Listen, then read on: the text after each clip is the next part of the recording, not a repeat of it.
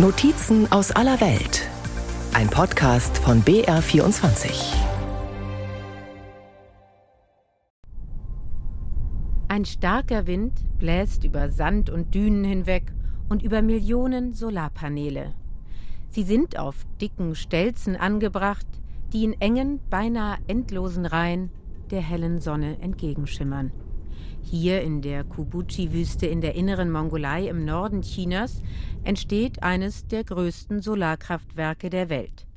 In einer eher menschenverlassenen Gegend. Heute sind allerdings ein paar Menschen da. Verschiedene Vertreter der Lokalregierung. Normalerweise ist es für ausländische Journalisten in China eher Alltag, Interviewabsagen zu bekommen, insbesondere von offiziellen Stellen. Doch für dieses chinesische Vorzeigeprojekt gab es diesmal eine Zusage. Es ist sogar der örtliche Vizeverwaltungschef für die Energieversorgung da, Chong Yuchan. Gemeinsam gehen wir ein paar Stufen auf eine Aussichtsplattform hoch. Mit einer ausschweifenden Handbewegung zeigt er, wie viel größer der Solarpark noch werden soll. Bis Ende 2025 werden wir den Bau von 8 Gigawatt Kapazitäten abschließen, dann sind es insgesamt neun. Damit könnten Millionen Haushalte mit Strom versorgt werden. Insgesamt hat China schon fast so viele Solaranlagen installiert wie der Rest der Welt zusammen. Es wird kräftig in die erneuerbaren Energien investiert. Das ist die Seite, die das Land gerne von sich zeigt. Es gibt aber immer noch die große Kohleabhängigkeit.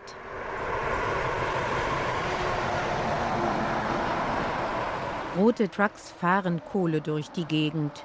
Wenige Kilometer von dem Solarpark entfernt sind sie auf den eher einsamen Straßen, die sich durch die karge Landschaft schlängeln, ständig unterwegs. Jahrzehntelang hat die Kohleförderung in der inneren Mongolei für ein gewisses Maß an Reichtum gesorgt. Es gibt sonst nicht viel für das lokale Bruttoinlandsprodukt.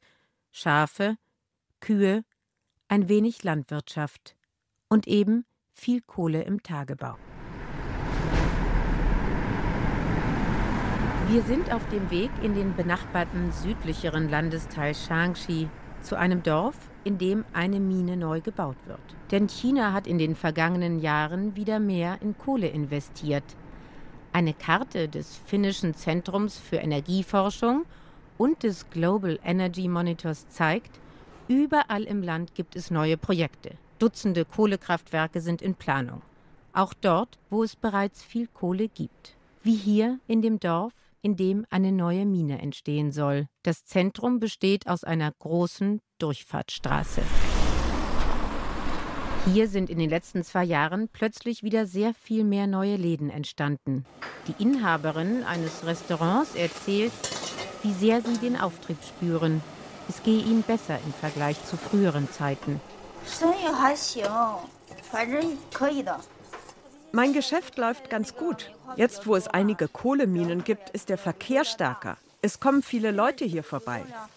Viele, die in der Mine arbeiten, sind nicht aus der Gegend, sondern kommen aus anderen Orten. Am Ende der Geschäftsmeile stehen an der Auffahrt zur Minenbaustelle zum Wohnen umgebaute Container.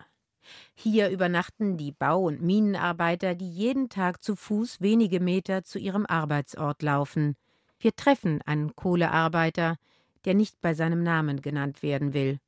Er ist Wanderarbeiter, seine Familie wohnt hunderte Kilometer weit weg.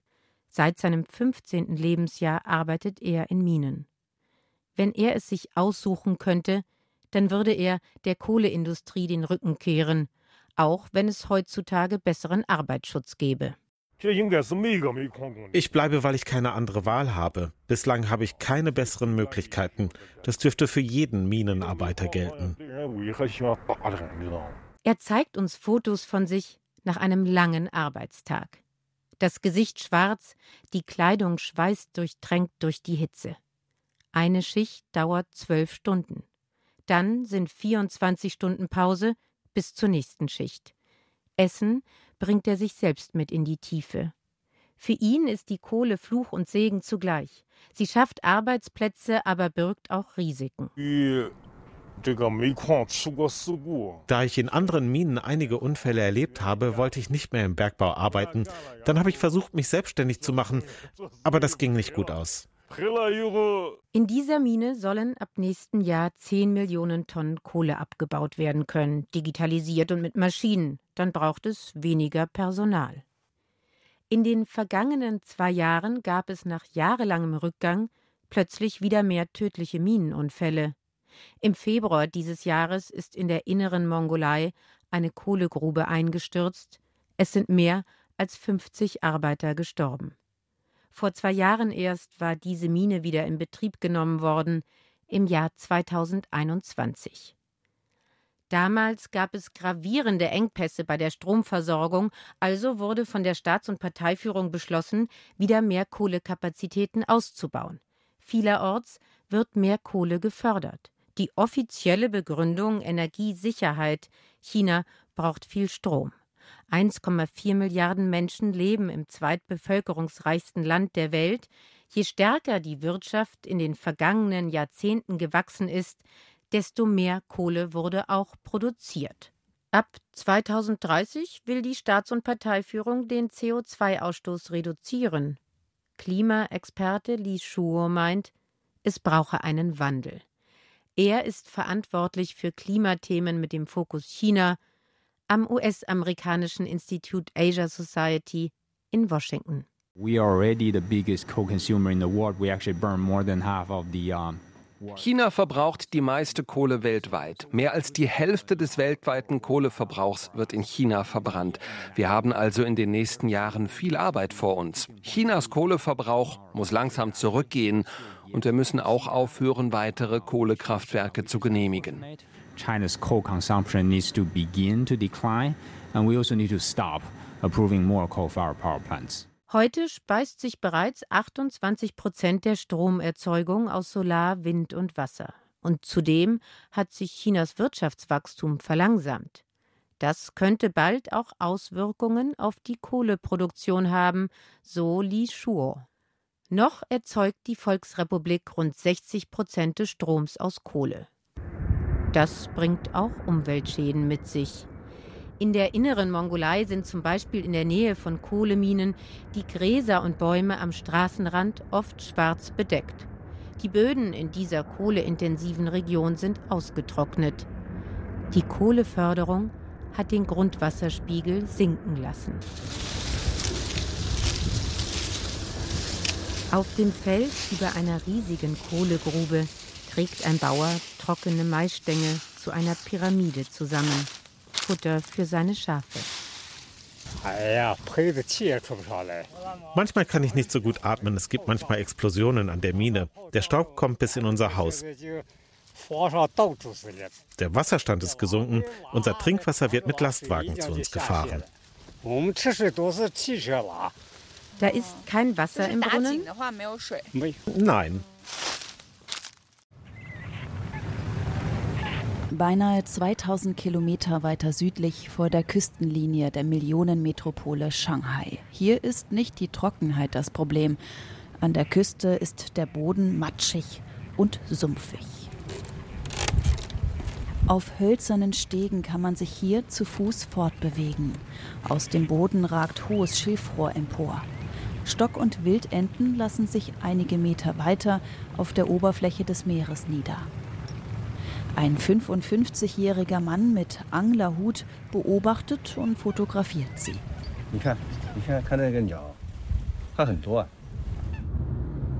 Die Wolkenkratzer im Zentrum der mehr als 25 Millionen Einwohnermetropole sind nur eine Autostunde entfernt. Sie wurden genau auf solch sumpfigen Boden gebaut. Das chinesische Wort Shanghai bedeutet über dem Meer. Vier Meter genau gesagt liegt sie durchschnittlich über dem Meeresspiegel. Wie viele Küstenstädte liegt sie damit relativ tief. Und während der Meeresspiegel steigt, sinkt Shanghai. Als das Grundwasser unter Shanghai noch da war, da hat dieses Grundwasser den Boden zusammengehalten. Aber nachdem es entnommen wurde, konnte der Boden dem Druck der schweren Gebäude nicht mehr standhalten und begann abzusinken. sagt Gao Shu. Er ist Professor an der East China Normal University in Shanghai und beobachtet die Entwicklung seit Jahren. Nach offiziellen Messergebnissen sinkt Shanghai im Jahr durchschnittlich um fünf bis sieben Millimeter. Das ist langsamer und kontrollierter, als es das mal war, denn die Stadt hat gelernt, es wird kein Grundwasser mehr entnommen. Doch der Klimawandel verschärft das Problem. Der Anstieg des Meeresspiegels ist unaufhaltsam. Es ist ein weltweites Phänomen und Shanghai wird zwangsläufig davon betroffen sein. Veränderungen des Meeresspiegels können leicht zu Überschwemmungen führen. Einmal überflutet, kann das Wasser nicht mehr abfließen.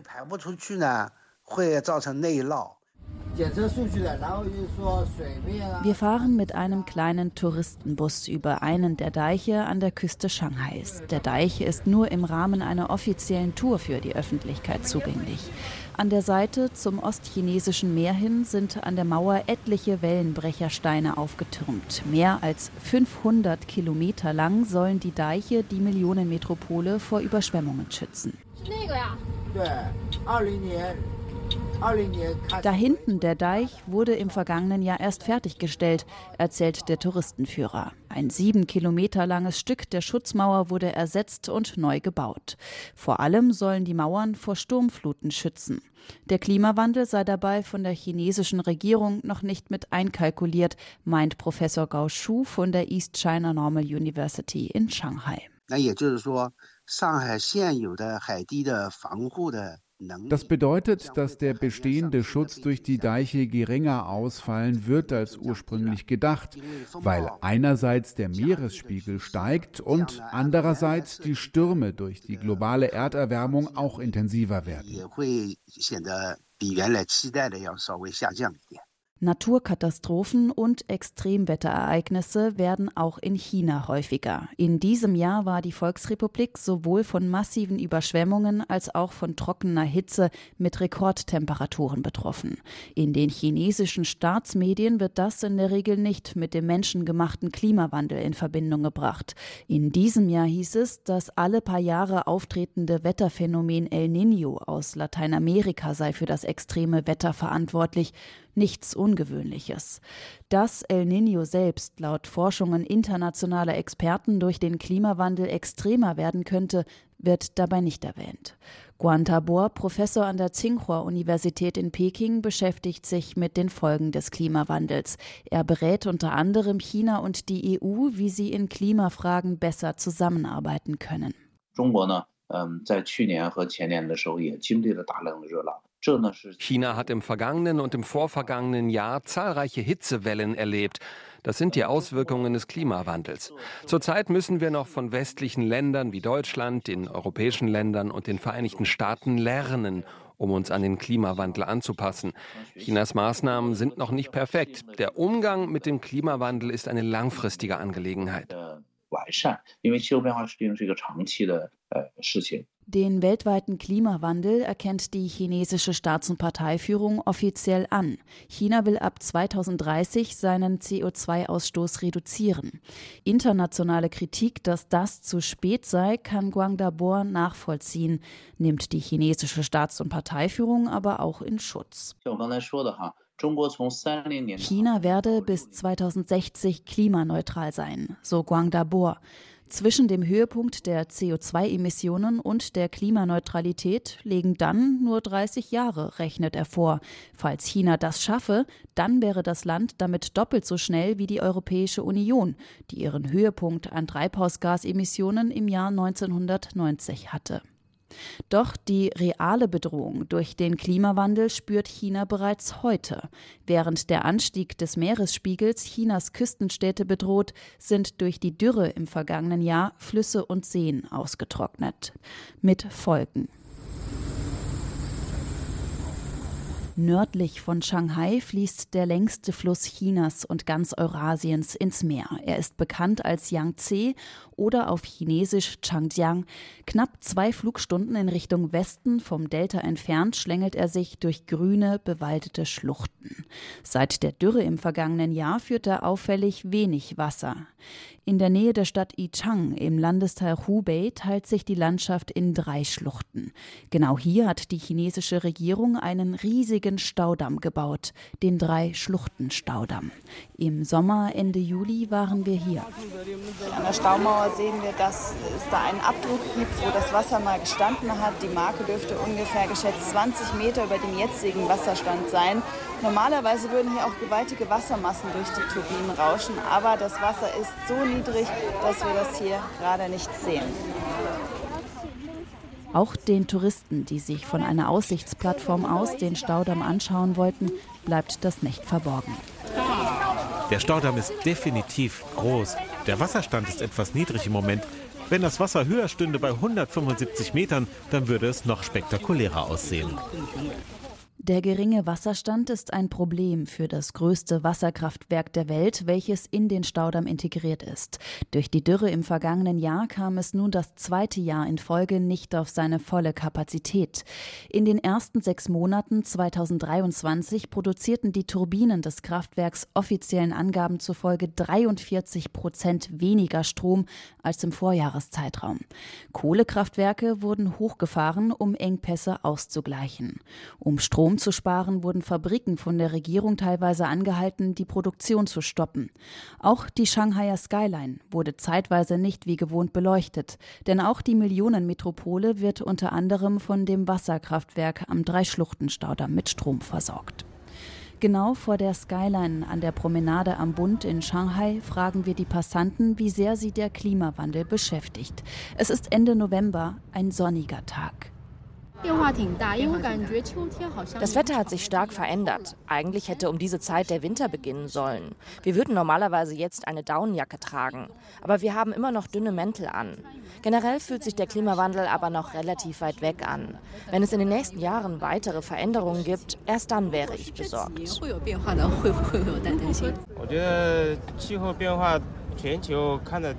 Ich denke, der Klimawandel findet überall auf der Welt statt und ich habe das Gefühl, dass sich in meinem Leben nicht viel verändert hat.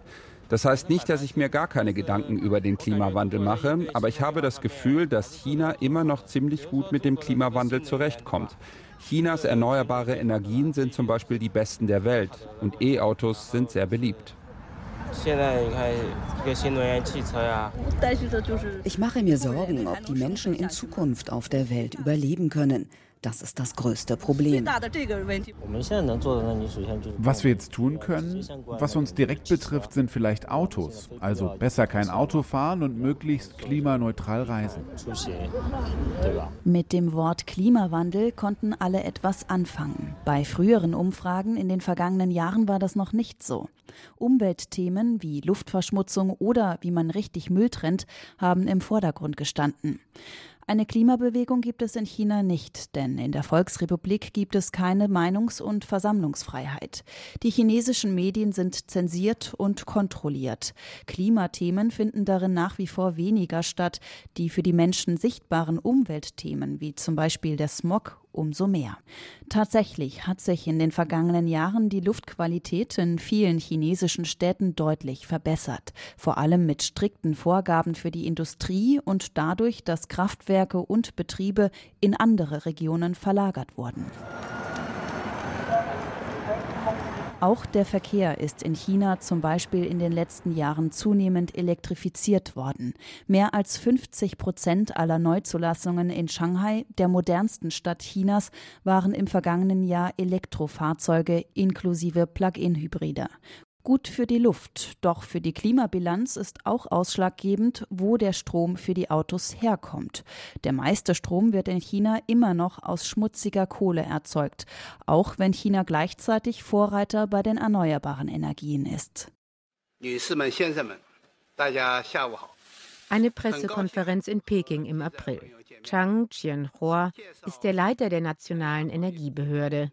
Er wiederholt die offizielle Begründung der Regierung für den Kohleausbau. Den brauche China für die kontinuierliche Stromversorgung zur Sicherheit. Der Schutz der Energiesicherheit ist immer unsere wichtigste Aufgabe. Wir werden die fossilen Energieträger als Sicherung und Backup stärken. Kohle wird eine wesentliche Rolle spielen. China stößt in absoluten Zahlen weltweit das meiste CO2 aus. Die chinesische Staats- und Parteiführung hat sich zu dem Ziel bekannt, diesen ab 2030 nicht weiter zu steigern. Die Frage ist nur, auf welches Niveau steigen sie nun noch?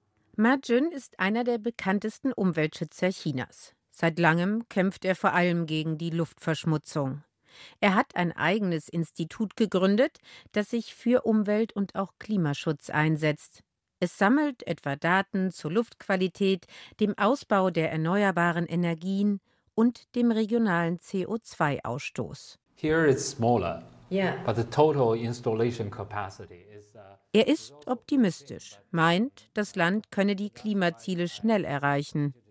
Damit meint er die Klimaneutralität bis 2060.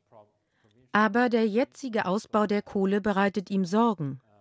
Die Kohlekraft müsse es zwar erst einmal weitergeben, schon allein um Energiesicherheit zu gewährleisten, während die erneuerbaren Energien ans Netz gehen, doch er rät bei all den neuen Kohleprojekten zur Zurückhaltung und setzt auf künftige Innovationen bei den erneuerbaren Energien. Because there are other ways Natürlich gibt es auch andere Möglichkeiten, um diese besser in unser Stromnetz zu integrieren.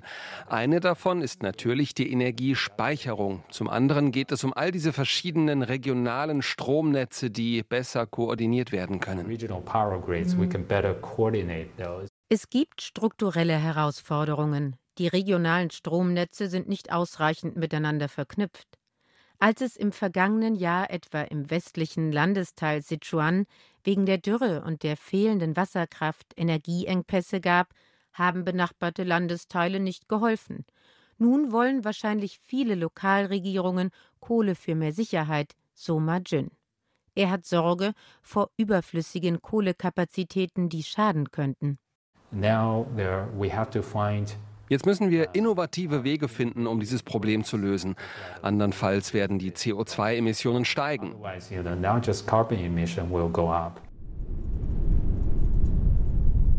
Der Wind und die vielen Sonnentage im Norden des Landes in der inneren Mongolei sind ein großes Kapital für die Energiewende in China.